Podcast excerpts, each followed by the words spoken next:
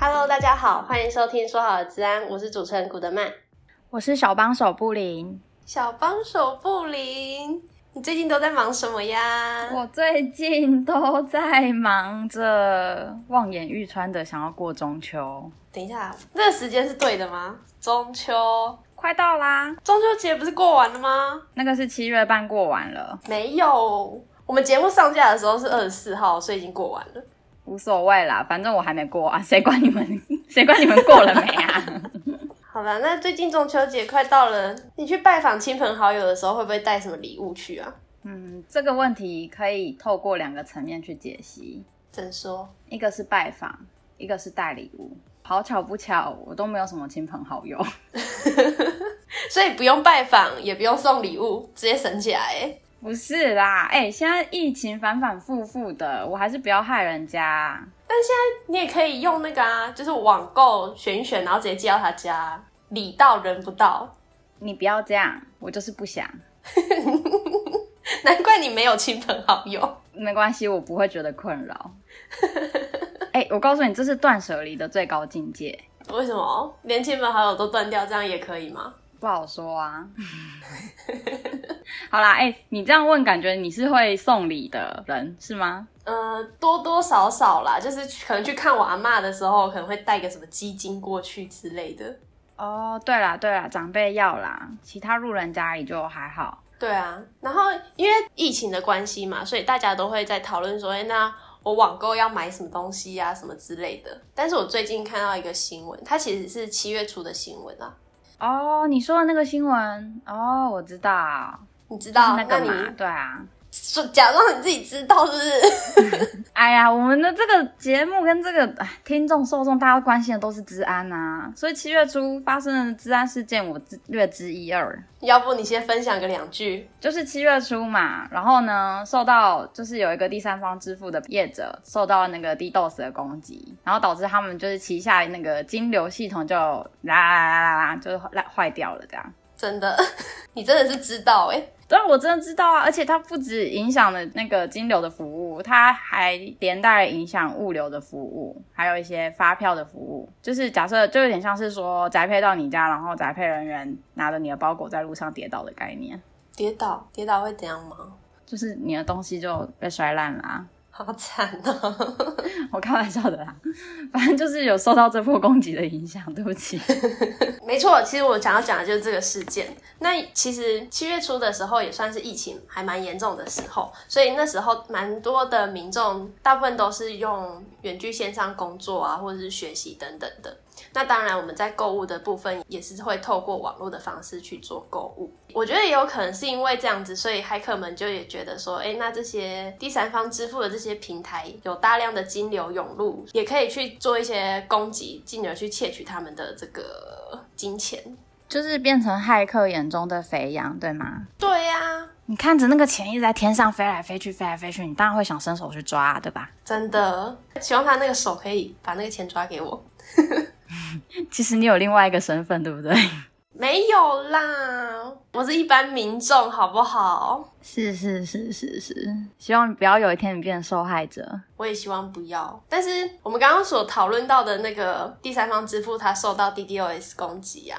那布林，你知道什么是 DDoS 攻击吗？嗯，不知道。你没有听过？嗯，好啦，其实我略知一二。呃，不然这样好了，我来说说看什么是 DDoS 攻击。那如果有什么缺陷？是缺陷吗？有什么不足的地方再麻烦古德曼小姐帮忙补充。其实 DDoS 攻击它就像就是高速公路上的那种交通堵塞的意外，那可以把频宽想象成高速公路。其实 DDoS 攻击发生的时候，就是有点像是阻止原本正在进行的车子，前进的车子，大家就是中规中矩在路上跑。对，那如果 DDoS 攻击发生的时候呢，它就会造成你中规中矩的车子还没有办法达到目的地。嗯嗯，就像高速公路上，假设说发生了一些意外、车祸、事故或什么的，嗯，那前进中的车子可以把它想象成是常规的流量，就是正常的那些流量了。对对对，所以其实 DDoS 攻击可以拆解成用两个角度去看，一个就是频宽，一个就是流量。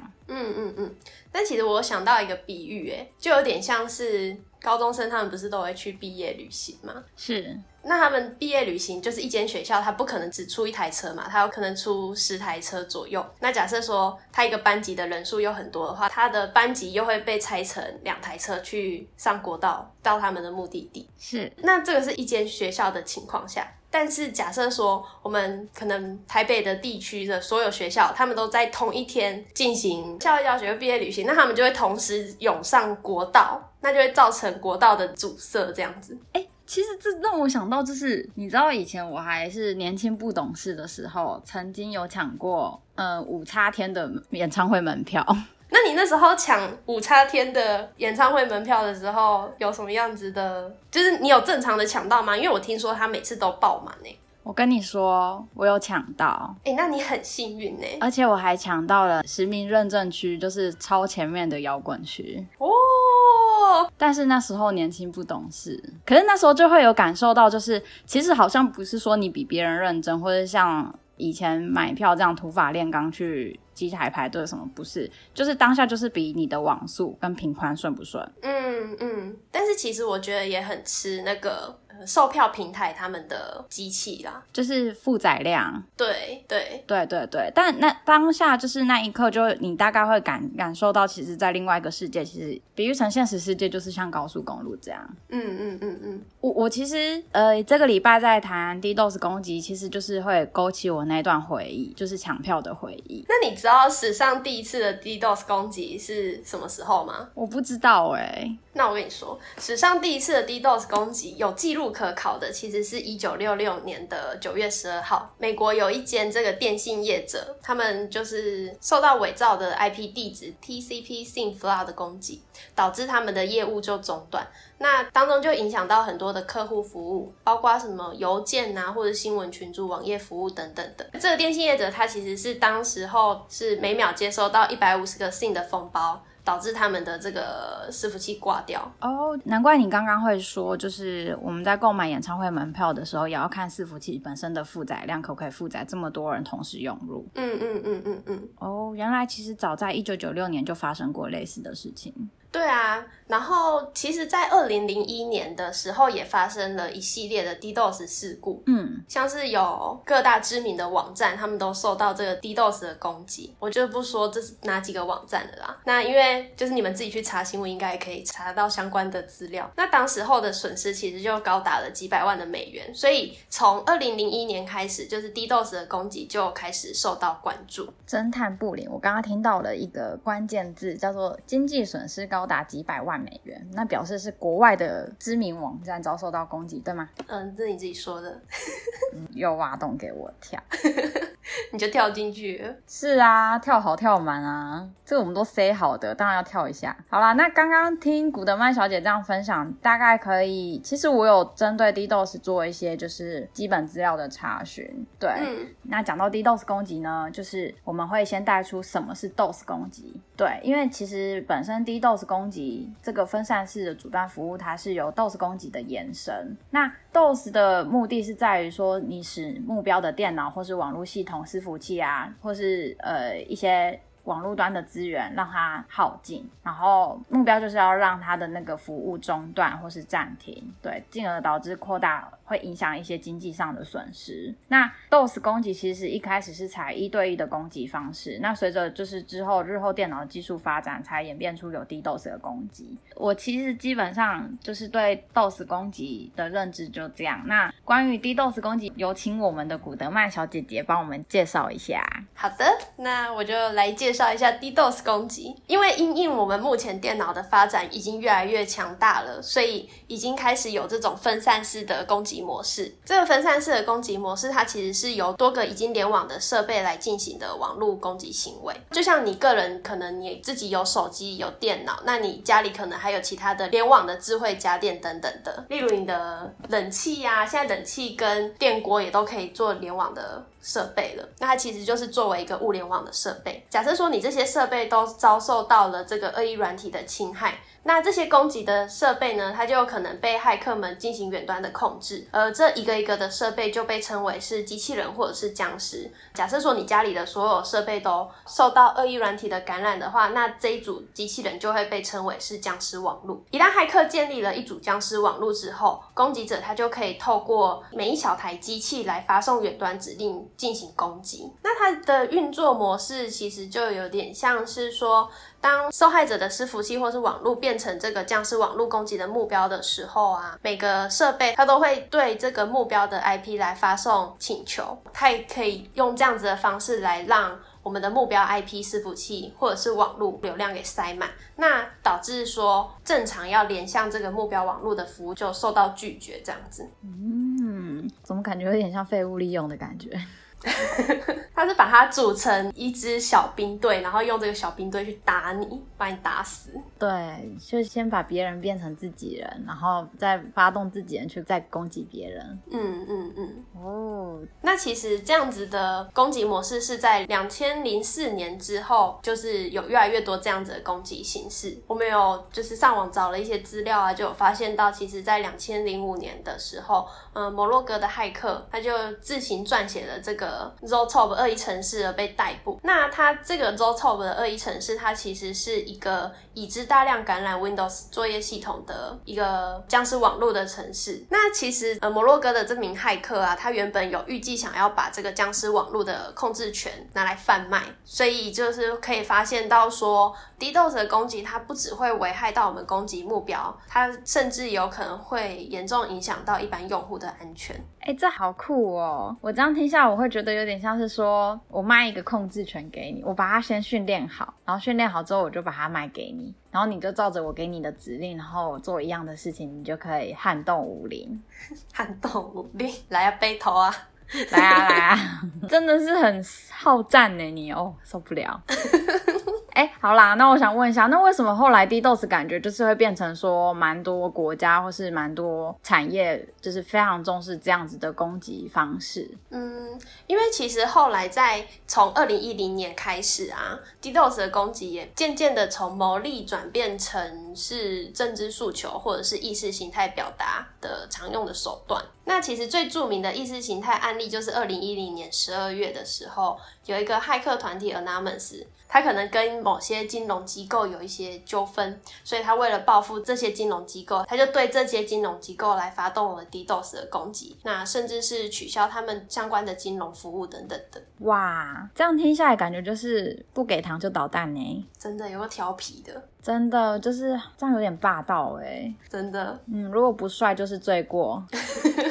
所以其实回头看我们刚刚讲的这些例子啊，嗯，也不难去推测出来说为什么 DDoS 它很难去防范。嗯，就像是我们刚刚前面讲到的，骇客们可能会操控一些机器人或者是一些设备来做合法的网际网络连线，那因为它都是合法的而且是正常的连线，所以防火墙他们也很难去判断说诶，他到底是不是有其他意图的？那网管人员也比较难去判断说要不要阻挡这个连线。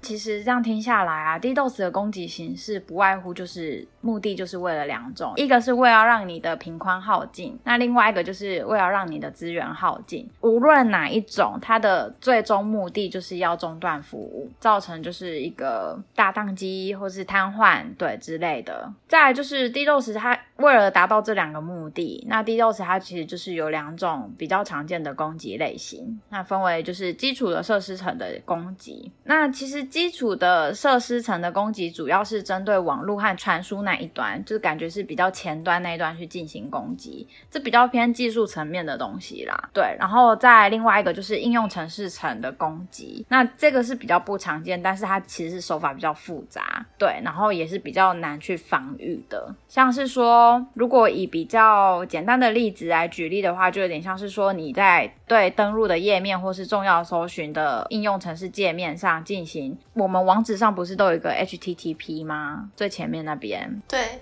对，就是你对他提出一些请求，然后透过一些僵尸网络一直对他提出请求，导致量很大，那量很大的状况下，伺服器没有办法提供这么大量的服务，它就会中断，就秀抖。嗯，对，嗯嗯嗯，它的概念其实是有点像这样的。嗯，对对对。哎，那古德曼小姐，你觉得我们该怎么预防 DDoS 攻击啊？其实我觉得有几种方式啦，但是也没有办法去做呃真正有效的预防。嗯，对，那其实就是可能包含了我们可以去限制我们的频宽啊，或者是限制我们网速的部分。嗯，但是其实大家都会追求就是网路要快。对啊，不然 五G 哪里来？对，所以这个这个就很不切实际啊。那另外可能我们可以去使用一些有 DDoS 预防的主机，甚至是呃也可以用一些 R F C三七零四 来进行过滤。那这个 R F C三七零四 的，它就是为了要确保这个流量它可以追溯到正确的来源网路，所以它会去拒绝掉一些呃可能是假的流量的技术来做这样子的过滤方式。第四种呢，则是用黑洞过滤的方式，在这个流量要进到我们的网路之前呢，我们就先丢弃掉不必要的这些流量，那就是它的过滤方式。哎，古德曼小姐，那你刚刚有提到说使用 DDoS 防御的主机，这这一块又是什么意思啊？它其实就是主机上面它可能会有一些防止大量流量的这个功能，那它主要会去限制防火墙上面特定的这个流量数目来作为防护的概念。哦，了解，就是把它阻挡在外的意思。对对对，就是不要让它进来。那如果不幸流入呢？那如果不幸流入的话，嗯，就要看他们机器怎么去设定啊，可能是用流量引导的方式来把这个流量导到其他地方之类的。哦，听起来也是个方法呢。对啊，所以其实目前的防御方式好像大部分都是透过过滤的方式来做预防的。嗯，原来如此。对啊，那最后我再跟你分享一下我近期看到的 DDoS 案例好了。好啊，它其实是现在有一些骇客他可能会搭配一些其他的攻击手法，像是社交工程的这种方式来达到 DDoS 的目的。那近期就有发现到有些骇客啊，他会对多个网站的管理员发送诈骗的讯息，他们在信件里面就会声称说他们的网站程式码里面有含恶意的 DDoS 程式码，需要用特别的工具才能把这个恶意的程式清除掉，否则就会对这个网站来进行提告。所以大部分的网站管理员看到这样的信件，有可能就会不疑有他的利用这个假的工具来清理他的网站，同时他在安装这个假的工具的时候就被植入了一个这样是网络的恶意软体。那除了他们的网站受到 DDoS 的感染以外啊，这类的骇客也会用其他的理由来诈骗网站的管理员，像是他们也会声称说，诶，这个网站里面可能有一些侵害著作权的影片啊，或者是图片等等的，并且要求这个管理员透过相关的工具去把这些有侵权的档案来进行扫描或者是移除。那同样的，这些网站管理员也会不由他的下载这个僵尸网络的 DDoS 恶意软体。诶，我觉得这样听下来，其实让我想到有一个画面，就是你有看过白雪公主吗？嗯，有。那是不是坏皇后有给她苹果？对对，那其实感觉坏皇后给她是一个很正常的苹果，然后咬下去之后跟她说你中毒了，然后同时给她解药，但其实解药才是毒药。哦，是不是？我悟性是不是很高？真的耶，那是多么痛的领悟。你是不是曾经受到钓鱼邮件的攻击啊？我现在对于公司之人发送那个社交工程演练的邮件点开，然后让我的名字排名在上面，我真的耿耿于怀。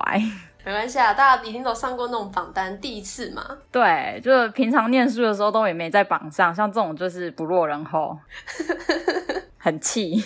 真的，好啦，没关系啦，你以后不要再犯就好了。好啦，既然古德曼小姐贡献了一个就是这么正经八百的那个案例，那我我想来分享一下，就是最近就是比较常看到有趣的一些新闻。好啊，啊，大家如果不喜欢听也不要骂我，拜托，因为毕竟我也只是门外汉，我还在努力的学习的路上，这样。好的，就是其实啊，最近大家不知道有没有 follow 到一个新闻，就是我们的强大邻国，嗯，他们最近针对于他们的那种就是未成年的少年发布一些相关的法律禁令，这样就是说小朋友只有在五六日可以玩手游，然后晚上八点到九点，就是这三天，然后一个小时的时间，也就是说一周你只能玩三个小时的手游。嗯嗯嗯，已经上路了吗？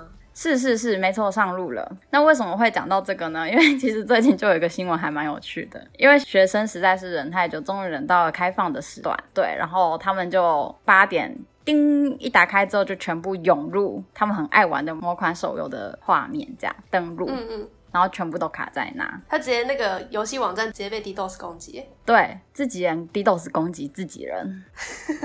骇客突然有没有觉得就是那我忙半天我在干嘛？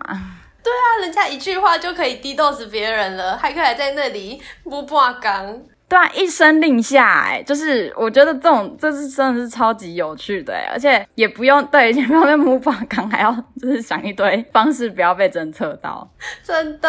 然后伺服器就被弄挂了，然后到九点未成年的那个小孩子还是玩不到。